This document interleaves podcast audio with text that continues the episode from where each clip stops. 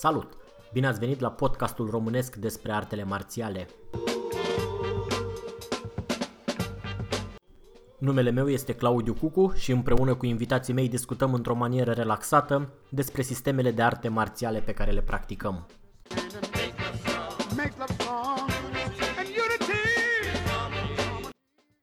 Dacă aveți sugestii de îmbunătățire sau recomandări de invitați, ne puteți lăsa un mesaj pe www.shaolin.ro sau pe adresa de e-mail claudiu.cucu@gmail.com.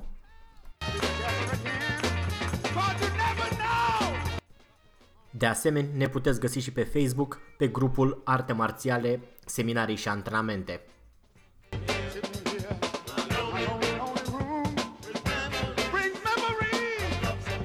Dacă o să vă placă ce auziți în continuare, ne puteți ajuta dând mai departe prietenilor voștri acest episod.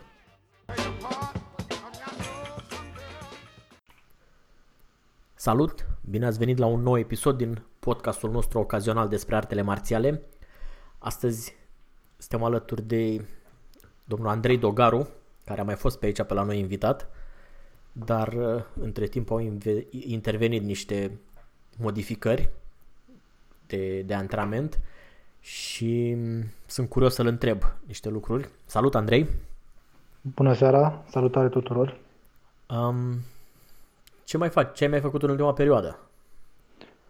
M-am întors din Germania, asta a fost principala chestie. Mi-am terminat teza de master de acolo și o teză de master aici, simultan, și acum m-am înscris la doctorat.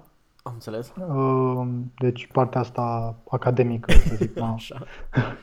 Cam și asta acum a fost. Să trecem la partea cu bătaia. Partea cu bătaia a fost că m-am înscris aici la clubul Steaua de box și practic de cât 8-9 zile. Deci e încă puțin, da, încă proaspăt. Boboc. E destul de rar să te înscrii de la zero la un club de box la vârsta relativ înaintată pe care o ai tu. Cât ai? 20 și cât ai acum? 25. 25. De obicei la vârsta asta competitorii au multe meciuri în... Nu știu cum se duce la fotbal, e meciuri în picioare. La voi e meciuri în mănuși? Sau unde sunt? Da. Da, e adevărat. Numai că instructorul a ținut conști de faptul că am mai făcut box înainte și alte chestii și atunci a fost ok, plus că m-a evaluat așa din ochi, cum mă mișc, cum așa, și a zis că totul e foarte în regulă și lucrăm la anumite chestiuni de... Hai să o luăm cronologic, deci da. Tu inițial ai început cu Wing Chun Kung Fu? Da. După aia ți s-a deschis apetitul spre box? Am discutat într-un episod anterior despre tranziția spre box. Pur și simplu ți-a plăcut mai mult partea aia? Da, mi-a plăcut de mic mai mult și așa a fost conjunctura că m-am apucat de Wing Chun. Și apoi în timp ce studiam Wing Chun mi-am dat seama că partea asta de punching și așa mă atrage mai mult în sine. Și în Germania ai avut tot felul de schimburi de experiență cu câte un practicant pe aici. Și însă în ultima perioadă de Germania, ultimele luni, cred că odată cu carantina, practic, nu? Ai avut un program de antrenament destul de agresiv, așa. Spune-ne pe scurt ce făceai. Da, păi cam din februarie m-am apucat mult mai serios de sport, deci cu atitudine mai sportivă. Am început să alerg de 4 ori pe săptămână, 3 alergări axate pe sprint și una axată pe anduranță, 10 km, să lucrez mai mult în general la sac și la palmare. Mi-am instruit parteneri să putem lucra la palmare și sparring tactic și așa mai departe. Am făcut mult mai mult sparring cu mai multe tipuri de persoane. Și, adică cu experiență mai multă sau mai puțină, și asta am făcut-o în vederea înscrierii la un club de box odată ce mă întorc. Adică tu știai că te întorci în țară și aveai de gând atunci când ajungi în țară să te înscrii la un club de box da, să participe efectiv la competiții de box. Da, și atunci am zis trebuie să intri în formă. Să intru în formă. În ultimii 2 ani am dat jos 20 de kilograme. 20 de kilograme? 20 de kilograme, da. De la 85 la 65. Acum sunt la 67, deci am mai... am înțeles. Dar nu cu procentajul, același procentaj de grăsime. Dar ai calculat și din februarie, că eu care te-am văzut a fost vizibilă chestia. 10 kg. Și cei care te-au văzut, toți cred că au fost impresionați de diferența vizibilă de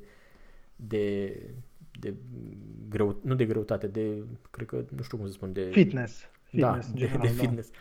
Erai mult mai ascuțit, mult mai fit. Da, atâta sport.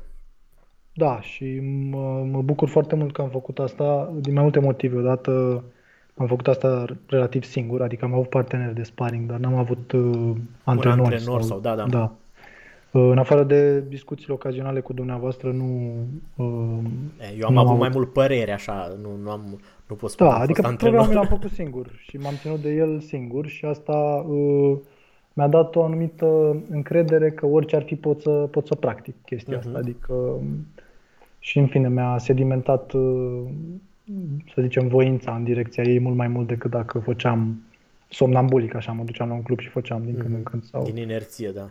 Din inerție. Adică și acum felul în care fac la sală reflectă probabil faptul că atâtea luni am făcut singur și că prin urmare încerc să dau tot ce pot la fiecare antrenament. Ok, deci ai avut un program foarte drastic de fitness și de chestii de rezistență, de tot felul de exerciții. Și aș spune și tactic, în măsura posibilă, adică prin documentare personală. Adică tot felul de cărți, articole, clipuri și tot studii de meciuri, studii de sparring-uri, studii, documente din astea scrise de antrenori pentru echipele lor sau pentru publicul larg. Da. Am înțeles. Și te-ai întors în țară acum 2 săptămâni sau o săptămână și ceva. Da. Și cred că a doua zi sau când te-ai dus direct să te înscrii la box. Da. Deci tu ești acum la clubul Steaua. Da. Secția de box a clubului Steaua. Legitimarea o să o fac luna viitoare, probabil. Da. Dar ești acolo în grup la ei. Da, mă antrenez zilnic la ei, da. În timpul săptămânii. Și cum decurge antrenamentul acolo? Adică, în primul rând, ai zis că zilnic te duci? Da, de luni până vineri. De luni până vineri în fiecare zi.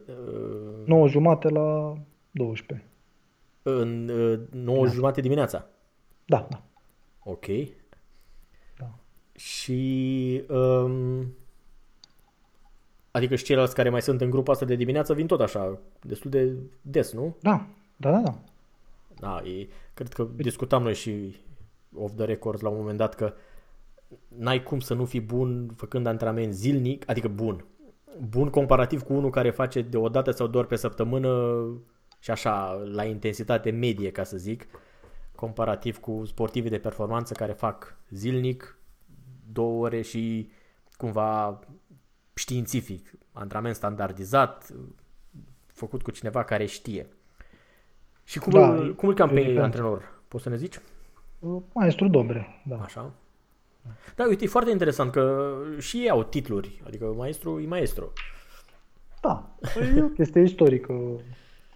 E o chestie istorică și în Europa, nu doar în Asia. Adică, cred că de pe la Eskrima se trage, nu știu sigur, nu m-am cercetat. În general...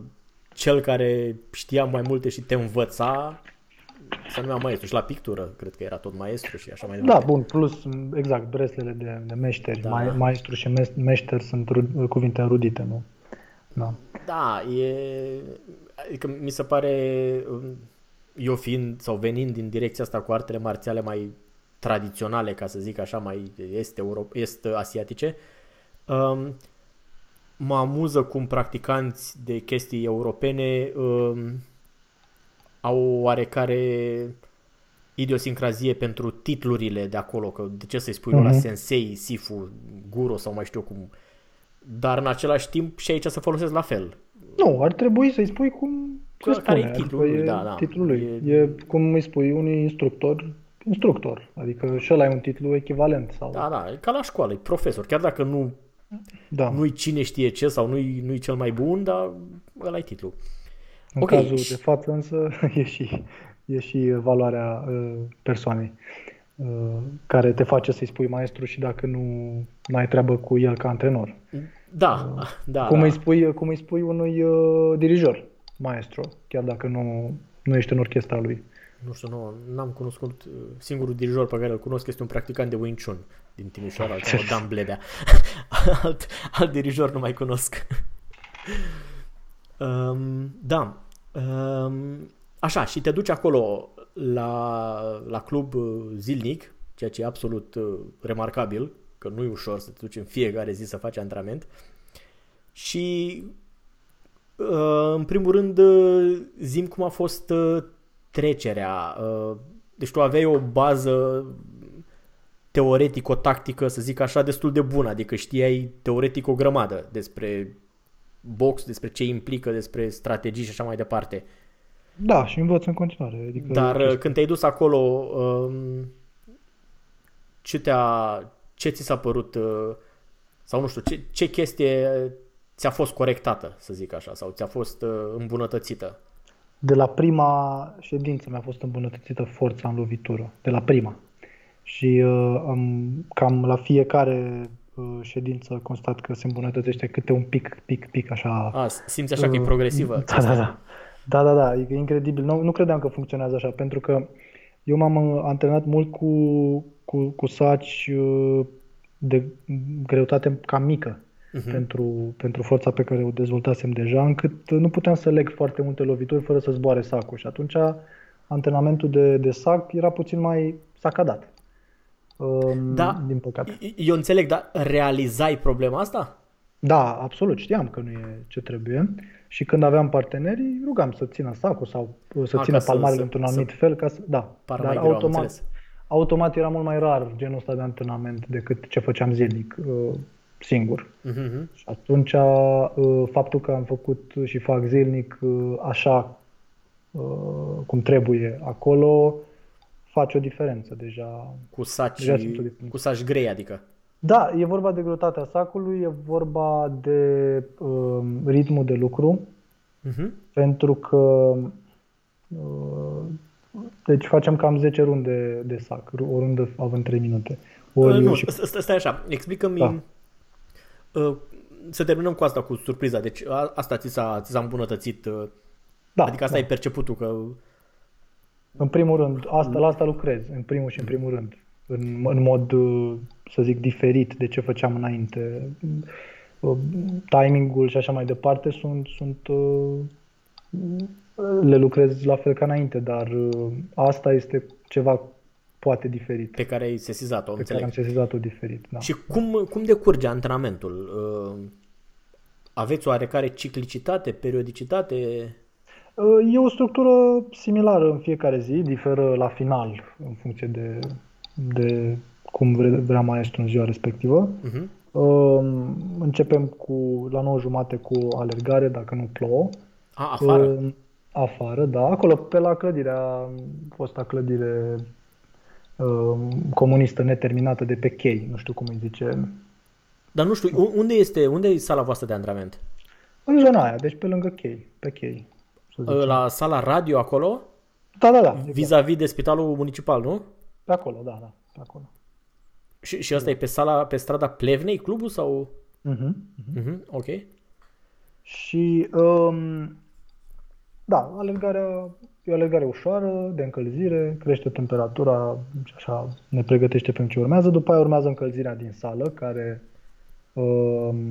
pentru mulți, inclusiv pentru mine, cel de acum un an, ar fi fost un antrenament, încălzirea aia. Am înțeles.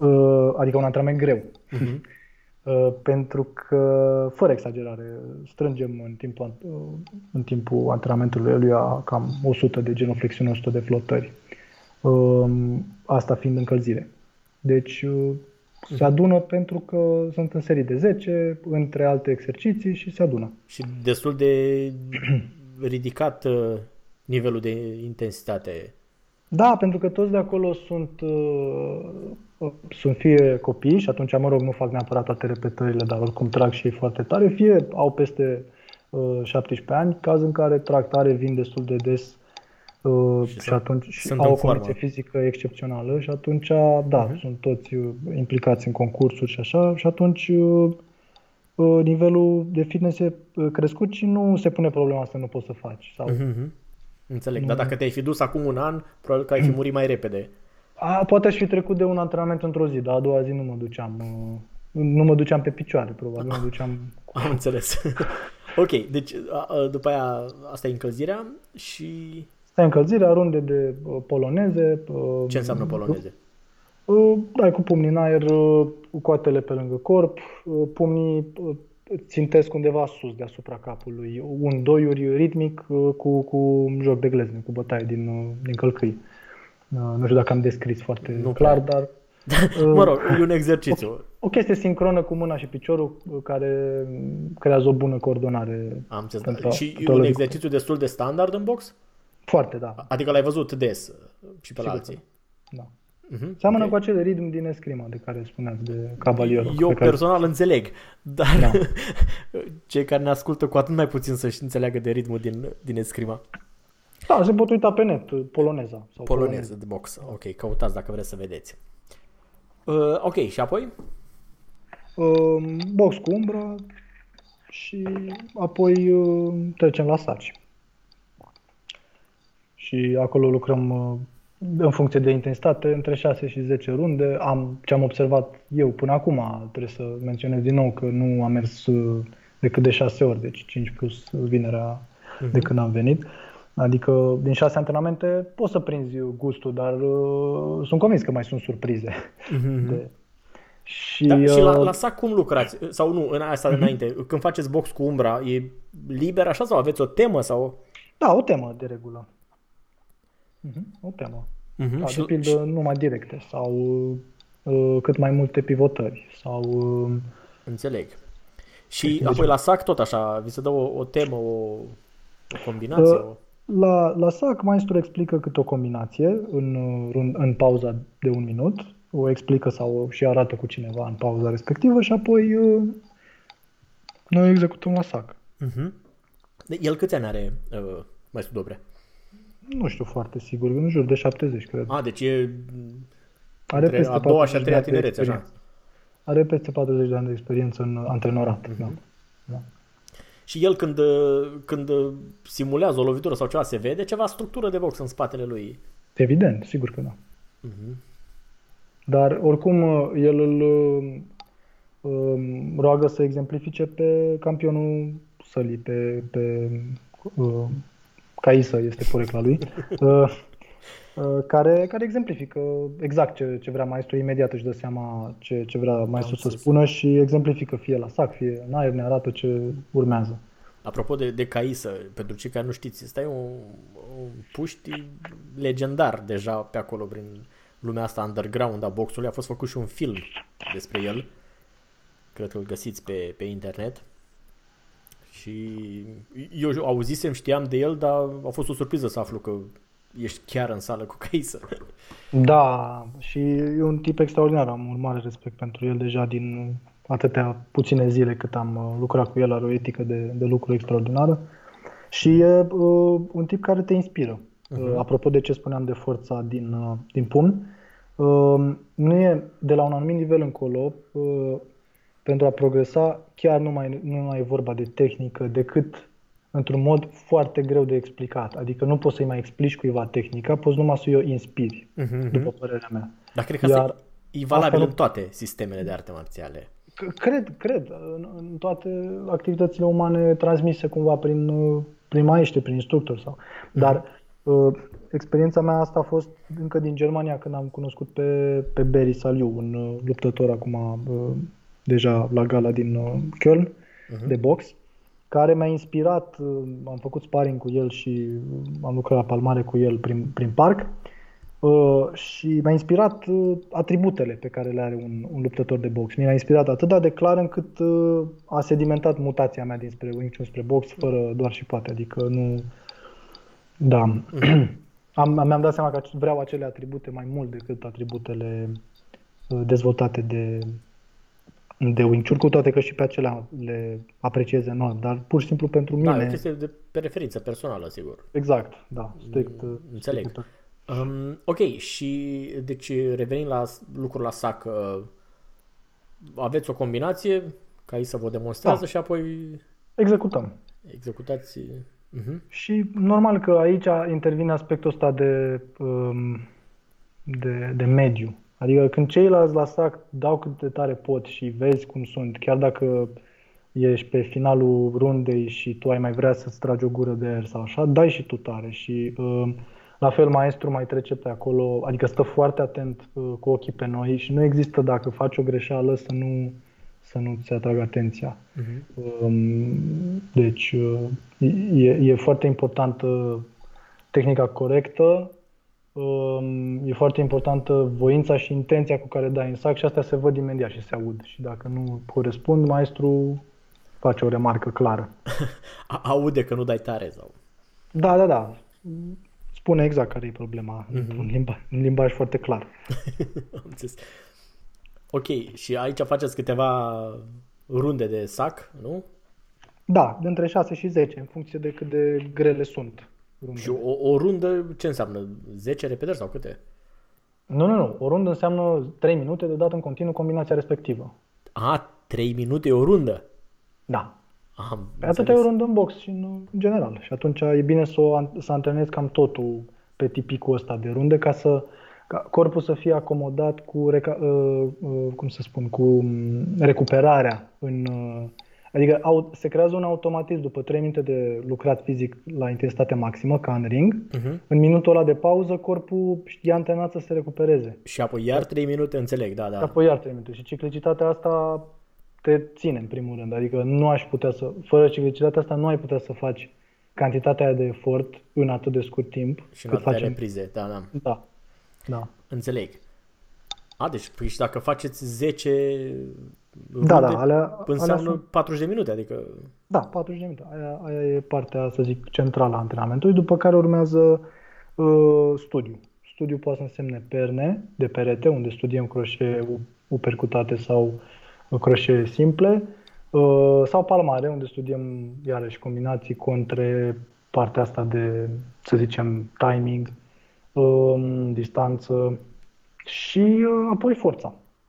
Și la palmare, cum sunt combinațiile față de cu ce erai tu obișnuit anterior? Ce lucrai cu partenerii tăi din Germania? Mai simple sau mai complexe? Nu, nici.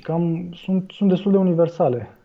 Sigur că sunt chestiuni de finețe diferite și asta e clar ceva pe care nu am cum să-l învăț decât de la un maestru. Uh-huh. Însă ceea ce intenționam eu mare să fac cam coincide cu ceea ce se întâmplă. Înțeleg. Adică viziunea mea pe care mă formasem așa din bucățele de chestii și din experiențe de sparring mai împrăștiate coincide în mare măsură cu ceea ce văd că se face, numai că intensitatea este clar alta. Și ăsta e de fapt cuvântul cheie, pentru că foarte multă lume poate să înțeleagă conceptual cam ce e cu boxul, mai ales dacă ești fan al boxului și te uiți la meciuri și prinzi niște chestii, vezi oameni care analizează meciuri, acum pe YouTube e plin de așa ceva. Numai că e foarte înșelător pentru că nu-ți dai seama ce presupune fiecare pumn de acolo și atunci, adică pentru corpul tău. Uh-huh. Și atunci e o discrepanță așa între ce crezi că știi sau înțelegi și ce se întâmplă de fapt. Ca orice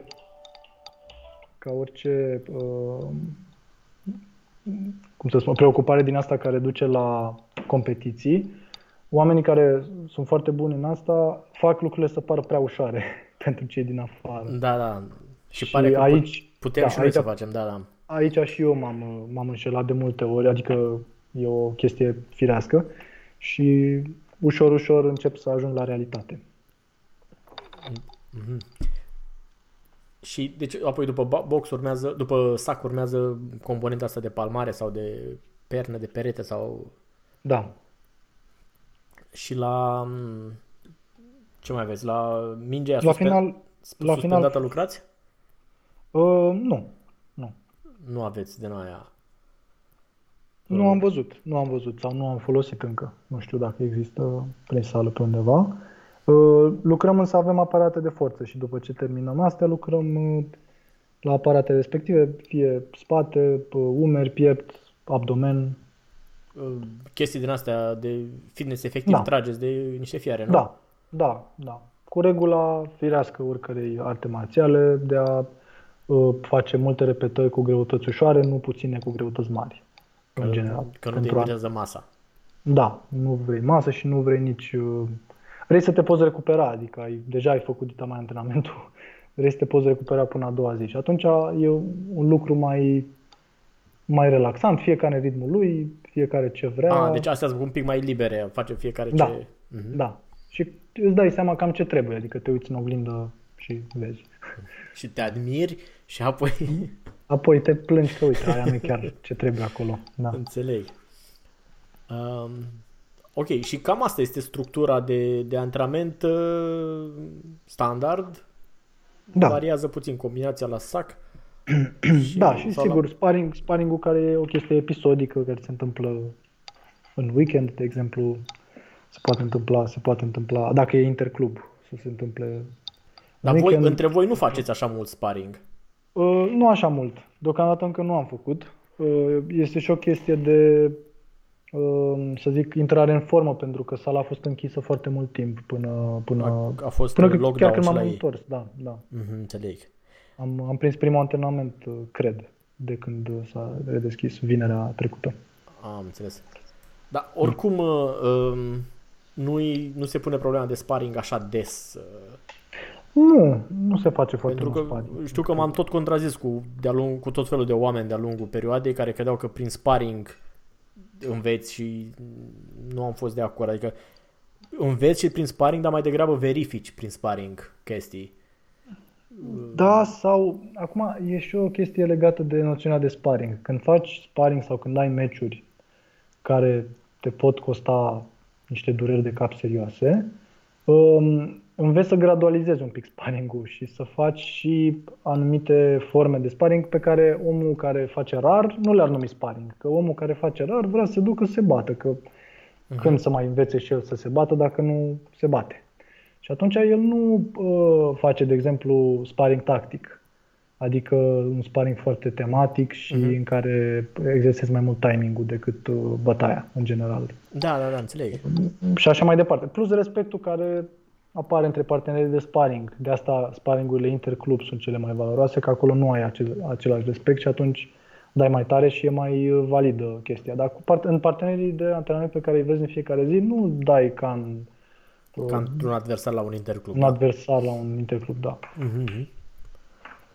Da, și atunci și prejudecata asta unora că vai la box să-ți distrugi creierul sau așa, este o prejudecată falsă, clar, și contează foarte mult însă sala. Adică mi pot închipui, nu am fost în România la altă sală decât asta de box și nu îmi pot închipui și am mai auzit de antrenori care nu sunt atenți cu sportivilor, dar asta este vina antrenorului, nu a sportului. Sportul în sine nu este atâta de distrugător cum se crede, decât dacă îl faci în maniera aia. Da. Și dacă antrenorul e...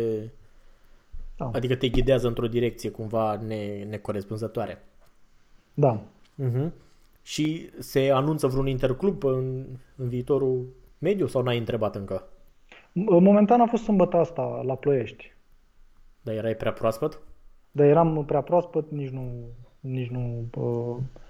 Nu că ți-a fost frică sau ceva? Nu, trebuia o planificare anterioară, o anunțare, o chestie, trebuie să fiu legitimat și așa mai departe. Da, înțeleg. Dar la următorul vrei să te duci, nu? Da, adică asta e la latitudinea maestrului. El decide când și cum ești pregătit să intri în ring și în ce formă. Deci nu prea ține de mine, decât să-i arăt că vreau și că dau tot ce pot la fiecare antrenament. Asta e tot ce ține de mine. Nu... Da, bine, dar ăsta fiind un club sportiv serios, cel puțin în echipa asta în care ești tu acolo, cam toți vor să lupte, nu face nimeni pentru întreținere. Nu vor, toți luptă, da, toți sunt fie campioni, vicecampioni naționali sau sunt la cadeți sau sunt la juniori sau...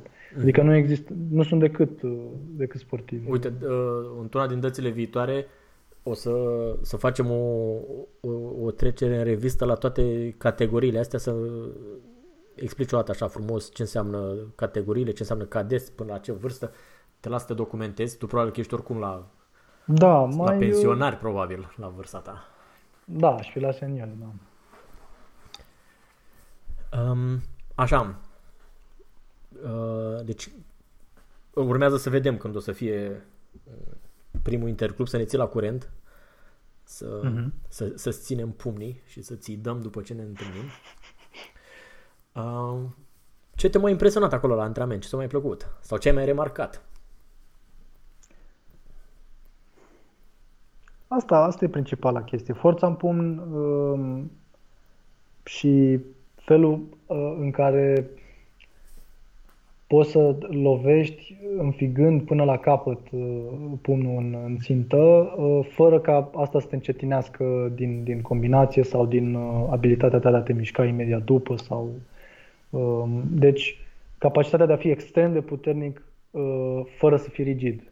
Uh-huh. Pentru că pumni de, să zicem, calibru ăsta mai întâlnești, sau așa din ce am mai văzut, mai întâlnești în anumite sisteme și tradiționale, în Kyokushin sau unde forța e foarte, foarte mare, datorită întregii rotații a corpului, simultane și regimului de antrenament, de fapt.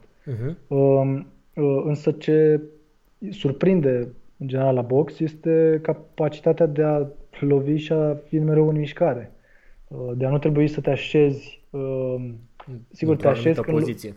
Da, te așezi pentru a lovi, numai că nu te așezi ca să rămâi acolo după ce lovești. E o chestie mult mai dinamică și îți miști capul, îți miști trunchiul, ești o țintă mai greu de lovit. Asta în timp ce dai cât de tare poți. Deci asta e un avantaj mare și faptul că tehnicile sunt simple, să zicem, asta n-a fost o surpriză, că tehnicile sunt relativ simple, dar sunt universale, adică sunt foarte, foarte multe contexte în care aceeași tehnică merge. Nu prea contează atât de mult contextul în care este celălalt. Spre deosebire de ceea ce se crede, de pildă, oponentul vine spre tine, pur și simplu înaintează spre tine. Orice ar înainta el, noi credem, hai să spun așa, că o directă de dreaptă cu deplasare spre el când intră spre tine, orice ar intenționa el, termină conflictul, în principiu, dacă o nimerești și trebuie să o nimerești. Deci sunt universale, adică nu stau să mă uit atâta ce face el cu mâna, cu piciorul, unde sunt toate lucrurile. Dacă își ține capul mai ciudat, dau la piept. Tot aceeași directă e. Dacă... ține mâinile la cap, dau la plex. Adică e aceeași tehnică și cam orice ar face, îl prinde. Și nu mai trebuie să studiez 1000 de contexte și de chestii din astea care sunt frumoase, dar sunt foarte dificil de scos din buzunar pe stradă, să zicem, sau în meci. Adică, înțeleg, nu adaptezi în funcție de situație, dar adaptezi un principiu sau o tehnică relativ comună, da. Nu ai tehnici complet diferite pentru o grămadă de situații diferite. Da. Iar paradoxul e că la asta s-a ajuns prin limitare, după părerea, prin limitarea pe care o impune mănușa și, mă rog, regulile destul de stricte ale boxului, s-a ajuns la această capacitate de a, dintr-un pumn, să scoți orice, adică pur și simplu îi variezi un pic unghiul sau îi variezi un pic înălțimea sau îi variezi un pic chestia pe care o faci cu capul după el și obții un efect foarte diferit, dar tehnica e în esență aceeași și asta îți permite o versatilitate foarte mare fără să trebuiască să simți neapărat sau să știi neapărat ce face oponentul. De asta cei care sunt buni contrari, nu știu cum să le zic, counter punchers în engleză, Ei nu sunt, cum se crede, oameni cu reflexe atât de extraordinare încât imediat pac s-a dat și a dat înapoi, ci sunt oameni care au înțeles această universalitate atât de bine încât aproape orice faci, ei te prind.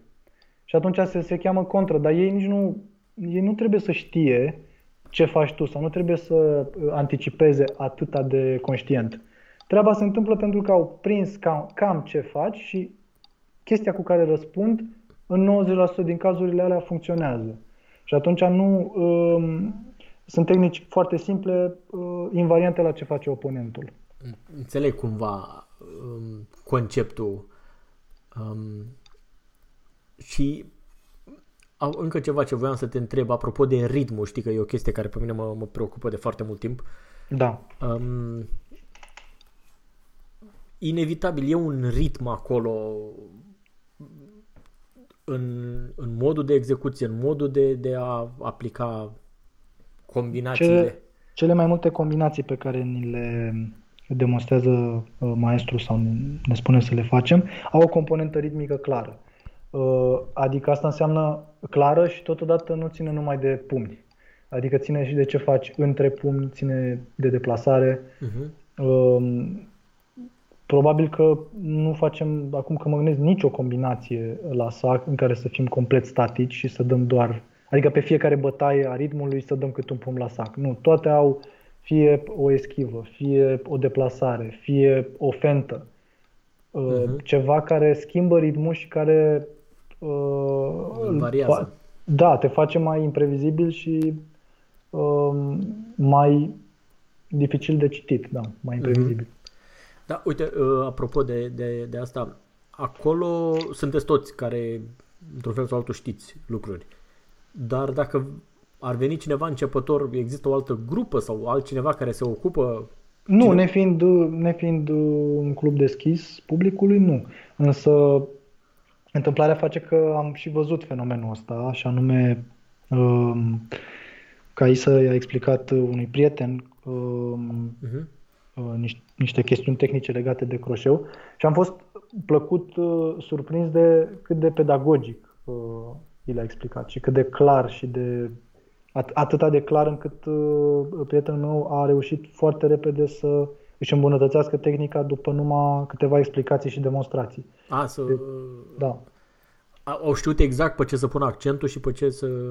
Da, adică mi-e foarte clar că dacă ar veni cineva nou, ar ajunge foarte repede uh-huh. la un nivel tehnic decent încât să poată să facă antrenamentele în ritm cu toată lumea și să, cum să spun, finețurile să apară așa treptat și pe nebănuite, adică uh-huh. nu-ți dai seama când înveți ceva complet nou.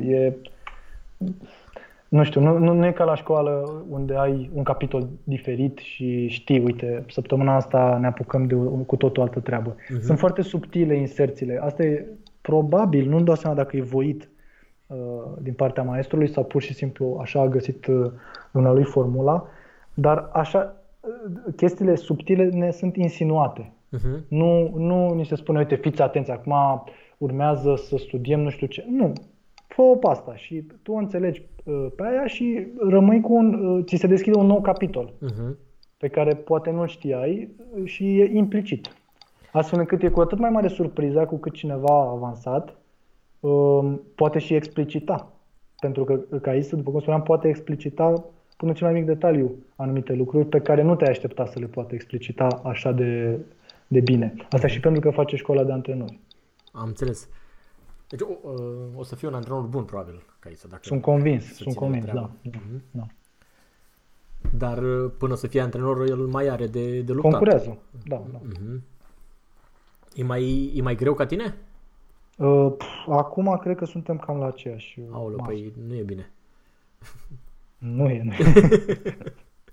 Din fericire suntem parteneri de antrenament, nu oponenți. Dar tehnic puteți să și luptați, nu? Sau... Putem face sparring. Nu, adică dacă mergeți la campionat, adică puteți să ajungeți să și luptați, nu? Nu știu cum funcționează încă prea bine asta. Adică nu știu dacă fiecare club... Mai degrabă fiecare club își propune... S-ar putea să fie un singur luptător pe categorie sau...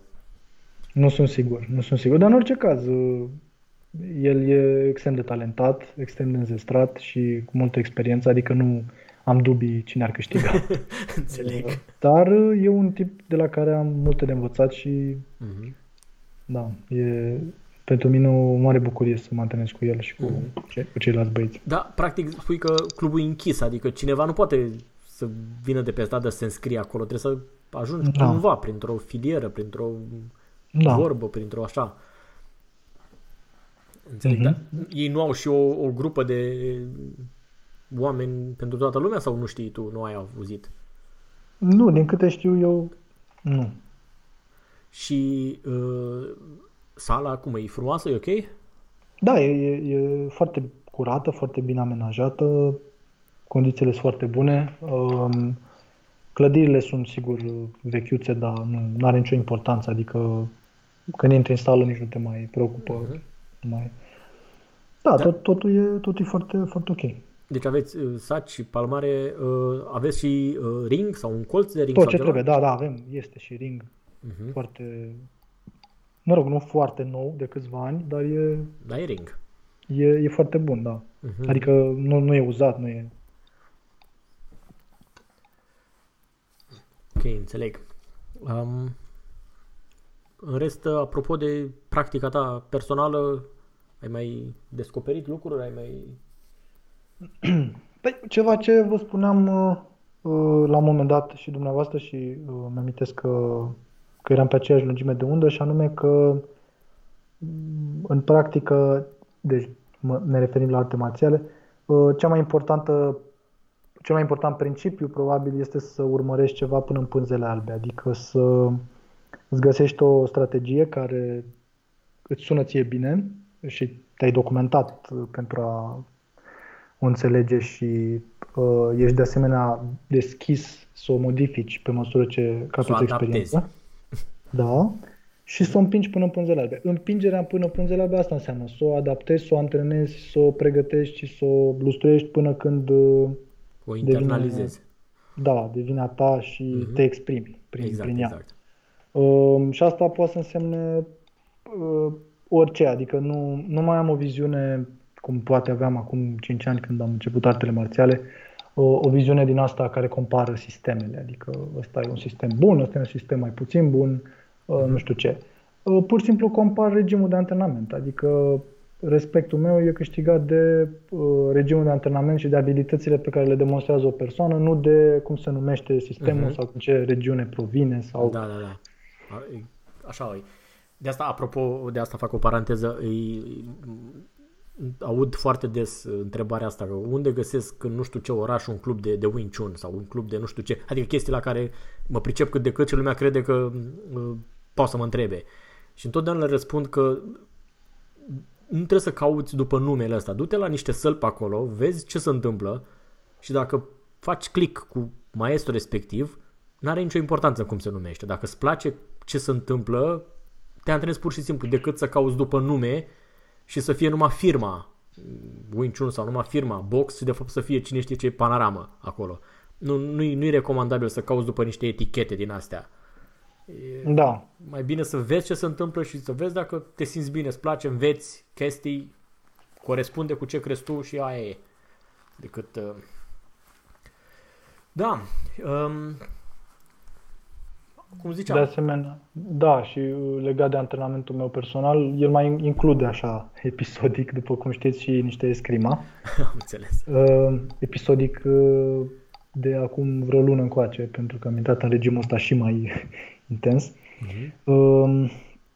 Dar îl conține și e destul de consistent, pentru că îmi place în primul rând și în al doilea rând pentru că sunt lucruri similare, boxul și ca mișcarea corpului și ca focus pe anumite lucruri simple și repetabile, lovitura tare, loviturile date de unghiuri. Două combinații diferite, de două, trei combinații, da, și sunt anumite, chiar sunt ritmul exact, ritmul, timingul, dar sunt anumite lucruri foarte simple legate de ce grupe musculare folosești și cam cum le folosești, pentru că în niște croșee mai deschise sau croșee percutate sau așa, rotația corpului și rotația pe care o faci când ai un băț în mână sunt destul de asemănătoare și când faci încălzirea pentru băț sau când faci anumite exerciții la băț, de fapt antrenezi lucruri foarte utile și pentru box și pe care seamănă mult cu ce facem la încălzire la antrenament, de exemplu. Adică sunt clar componentele astea. Ritmul este inestimabil în chestia asta și ideea de shadow box, de box cu umbra, o ai și în escrimă, nu amara. Adică sistemul e cam, sau mă rog, grupul de sisteme numit așa, colectiv escrima e similar cu, ar trebui să spun, grupul de sisteme numit colectiv box. Înțeleg, da. Și ăsta e un grup de sisteme, box cubanez, box est-european, box britanic, adică sunt niște semnături stilistice care schimbă un pic anumite lucruri, chiar și modul de antrenament. Deci e cam tot așa, un termen umbrelă box, cam cum e și escrima. Da, și, da. Asta coincide, viziunea asta. De asemenea, viziunea de tip Jeet Kune Do sau care și în escrima de campo cu lovește ce e mai aproape, este viziunea geabului în esență, sau ceea ce faci în primul rând cu geabul. Să seamănă și cu scrima. Adică eu, mă rog, fiind cam același scop în toate aceste practici, converg și metodele de antrenament, converg și viziunile de... S-ar înțelege relativ ușor un pugilist cu cineva din escrima sau cu un scrimer pe anumite chestii. Adică pe direcție, da, pe ritm, pe... Direcție, ritm, fereastra temporală în care intri, cum îl atragi propunând fentele, toate astea sunt acolo, peste tot. Știi că ți-am spus la un moment dat de Jeet Kune Do, cred că o să-ți placă după ce o să depășești perioada competițională din cauza vârstei. Fereastra asta pe care o ai de, nu știu, 10 ani probabil maxim, o să te atragă modul de antrenament, pentru că este exact ce spui acum cu, știi că Bruce Lee s-a bazat foarte mult pe box și pe scrimă când de asta spun și fundamentat chestia lui. Dar probabil că nu te-ai gândit prea mult la chestia asta, dar te vezi antrenor peste 15-20 de ani de box? Da, de box, în orice caz de ceva artă marțială, clar. Cel mai probabil box, așa cum gândesc acum. Dar depinde și de rezultate, normal, și de ce înseamnă antrenor. Adică antrenor sportiv, pentru asta îmi trebuie rezultate și asta rămâne de văzut. Pentru antrenorat, așa să zic, amatoricesc, că vin niște oameni la mine și facem antrenament, asta categoric o să fac. Asta am făcut și înainte să vin aici la club și îmi place foarte mult, am învățat foarte mult așa, da.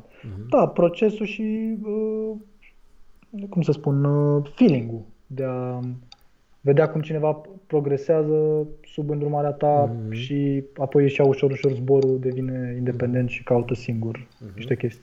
Da, asta. Cred că ăsta e de fapt sentimentul pe care îl caută majoritatea antrenorilor. Da. Chestia asta de să vezi că era o bucată de plastilină și uite, au devenit și apoi face chestii. Da. Și cu cât caută mai mult pe cont propriu, cu atât te bucură mai tare. Așa ar trebui, adică chiar dacă nu o să mai corespundă viziunea ta cu a lui, el caută singur, dar tocmai prin asta într-un fel ți-ai dovedit capacitatea de maestru, pentru că nu l-ai îndoctrinat, nu l-ai transformat într-un robot care, uite, așa face, că așa se face, ci a învățat mai degrabă să caute și a învățat de la tine un mod, dar nu a învățat modul. Înțeleg. Mai aveai vreo ceva notat, vreo idee, sau ne-ai spus, ne-ai updatat cu tot ce aveai despre viziunea momentană a boxului tău? Da, în principiu da, viziunea mea asta este că orice chestie marțială trebuie dusă până în pânzele albe ca să funcționeze, trebuie ascuțită mult.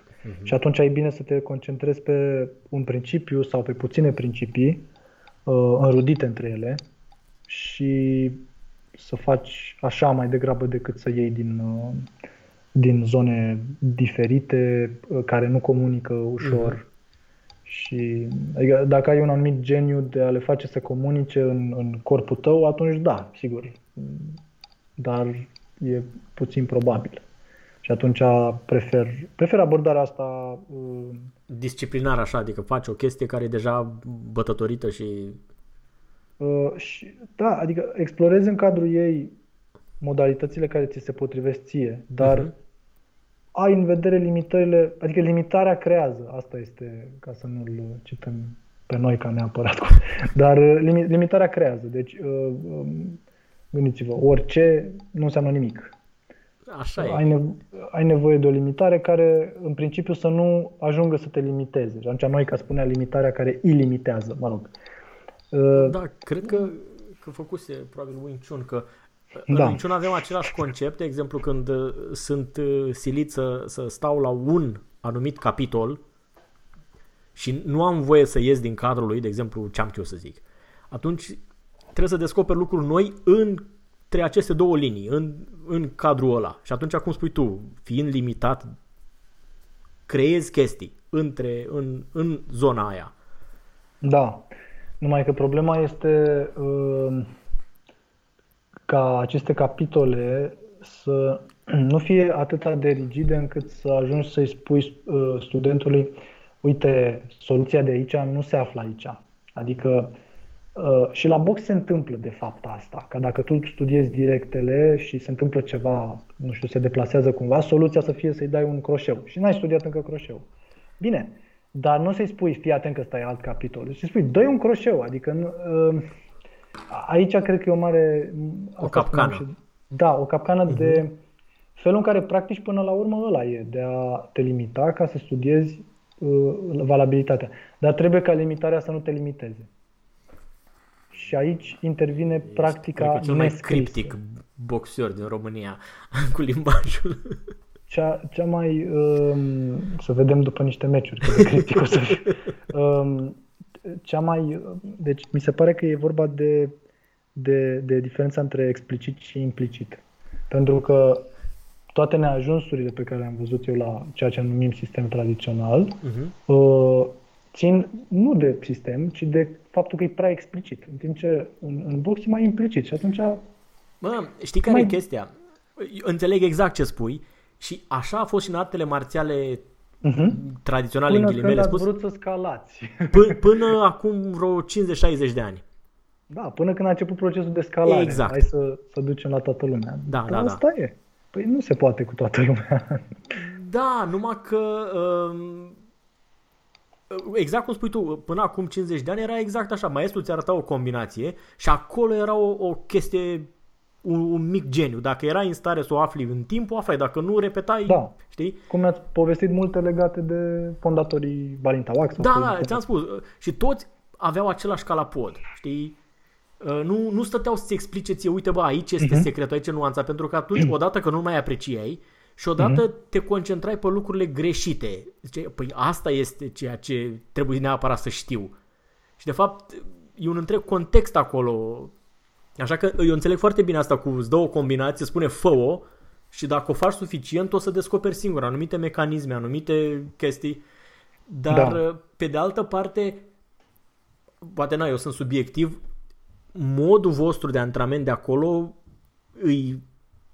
cu atâta intensitate reușește numai din cauza că este un meci potențial care urmează.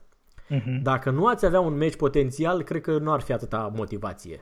Corect, dar și cine intră la un instructor ca să învețe să se bată, el se gândește la o bătaie potențială, care chiar îl poate costa viața sau pe viața familiei lui. Adică tot are în vedere...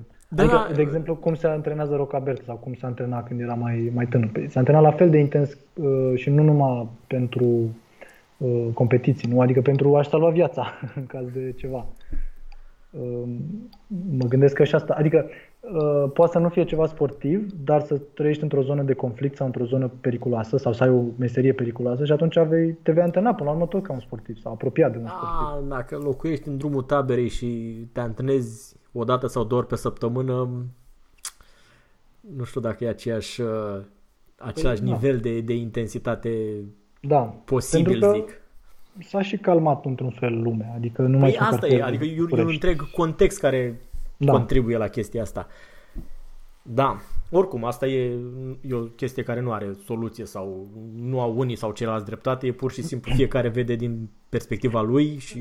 Da, dar e un proces istoric care se întâmplă cu educația în general, că devine cumva obsesiv de explicit, adică cum ar veni să poată să facă tot prostul.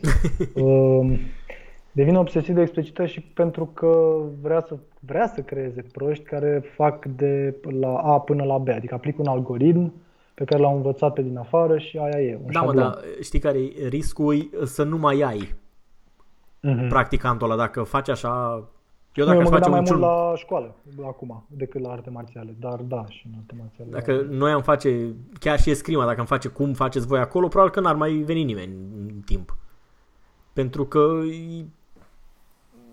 adică un anumit nivel de intensitate și de neexplicare care pentru omul de astăzi modern nu mai este așa ușor aplicabil. Ei care la mine personal, așa cum am analizat eu singur, este faptul că domeniul meu de activitate diurn, să zic așa, este unul extrem de explicit în sensul, să zicem, al folosirii intelectului. Adică am de gândit foarte mult la probleme de fizică teoretică, de matematică pură, care sunt cumva la antipodul preocupării astea implicite, unde faci ceva și prinde inconștientul mai mult decât conștientul. Echilibrezi cumva. Și da, adică concluzia mea asta este că ceea ce fac e un corolar al faptului că ceea ce fac ca sport, e un corolar al faptului că fac așa lucrurile. Adică, într-un fel, devenea plictisitor să mă gândesc atâta la... știu cum sună. Asta spuneam și în podcastul trecut, că Wing Chun este foarte cerebral. Eu nu vreau ceva atât de cerebral. Vreau ca adaptarea să se întâmple din experiență mai mult decât din faptul că m-am gândit eu... Înțeleg. Știți ce zic? Adică nu exclud propria percepția sau nu. Alea sunt acolo, dar... Propria percepția nu-i tot aia cu a ști 500 de tehnici sau a face nu știu câte... Da, îți place să-ți dea cineva câteva combinații, să le faci pe alea până mori și apoi din ele să descoperi implicit chestii. Ele de fapt sunt niște matrici generative pentru mii de tehnici pe care nimeni nu le poate enumera vreodată. Sunt curios dacă după niște meciuri o să mai pronunți cuvântul matrici generative. Da. Sper. Da. Adică nici combinațiile nu trebuie văzute în sensul ăla de, uite, așa și numai așa. Clar. Că, dar nimeni nu le vede așa, de fapt. Adică înțeleg. N-ai cum să le vezi așa. Când le faci atât de des, n-ai cum să faci numai același lucru. Dar pe Maestru Dobre l-ai văzut vreodată cu vreo agendă, cu vreun caiet, cu vreo carte? Cum să nu? Da, mereu. Da, mereu din agenda sau din caiet ne spune, odată că ne face prezența, dar ne spune și de acolo... ce facem în ziua respectivă. Are notate acolo niște chestii, niște idei, niște... Da. Știe dinainte ce lucrăm, nu improvizează. Uite, îl apreciez mai mult acum că lucrează cu agenda. Vă dați seama de 40 de ani de experiență de antrenorat, un campion mondial scos de dumnealui și așa mai departe. Adică, cred că știe lucrurile astea, că nu... Deci, și plus că el trebuie să obțină rezultatele cele mai bune într-un timp cât mai scurt, adică a ajuns probabil la un oarecare optim de antrenorat. Înțeleg. Bine, Andrei, atunci îți doresc succes în continuare cu antrenamentul. Ține-le la curent cu ce se întâmplă acolo și mai ales când o să aveți primul interclub. Bine, de preferat ar fi să ne spui înainte, nu după, dar... Da, păi vă spun după numai dacă dacă ai și bine. Dacă da. Dar bănuiesc că în ziua de azi filmați tot, adică să faci un... Sunt filmate, da. Da. Să faci un clip ca să-l analizăm eventual apoi. Că mi s-ar părea foarte interesant să ne uităm și apoi să spui, uite, de-aia am făcut asta, de-aia aici am greșit, aici am dat, aici am vrut să fac așa, pentru că din exterior noi vedem doi care se bat, știi, și atâta. Dar... Impresia mea, vă zic de pe acum, e că e foarte înșelător, pentru că și atunci aș pune de la mine lucruri pe care nu le-aș fi gândit în timpul meciului. Adică deja am suficient sparring încât să-mi dau seama că nu prea gândești în timpul sparringului, mai ales când ești de succes, când îți iese. Pur și simplu faci. E acest implicit pe care nu-l... Îl poți explicita, dar e artificial. O să spun, o să improvizez. Vedem. E important să faci clipul. Tăiem înainte de knockout, stai liniștit. Da. Punem highlights. Da. Bine. Cum am spus, succes în continuare acolo și mă bucur că îți place. Mulțumesc. Și ne mai auzim pe aici, ocazional să ne mai ții la curent cu ce s-a mai întâmplat și cu ce mai faci. Da? Succes tuturor practicanților și mulțumesc pentru discuție. Salut. La revedere!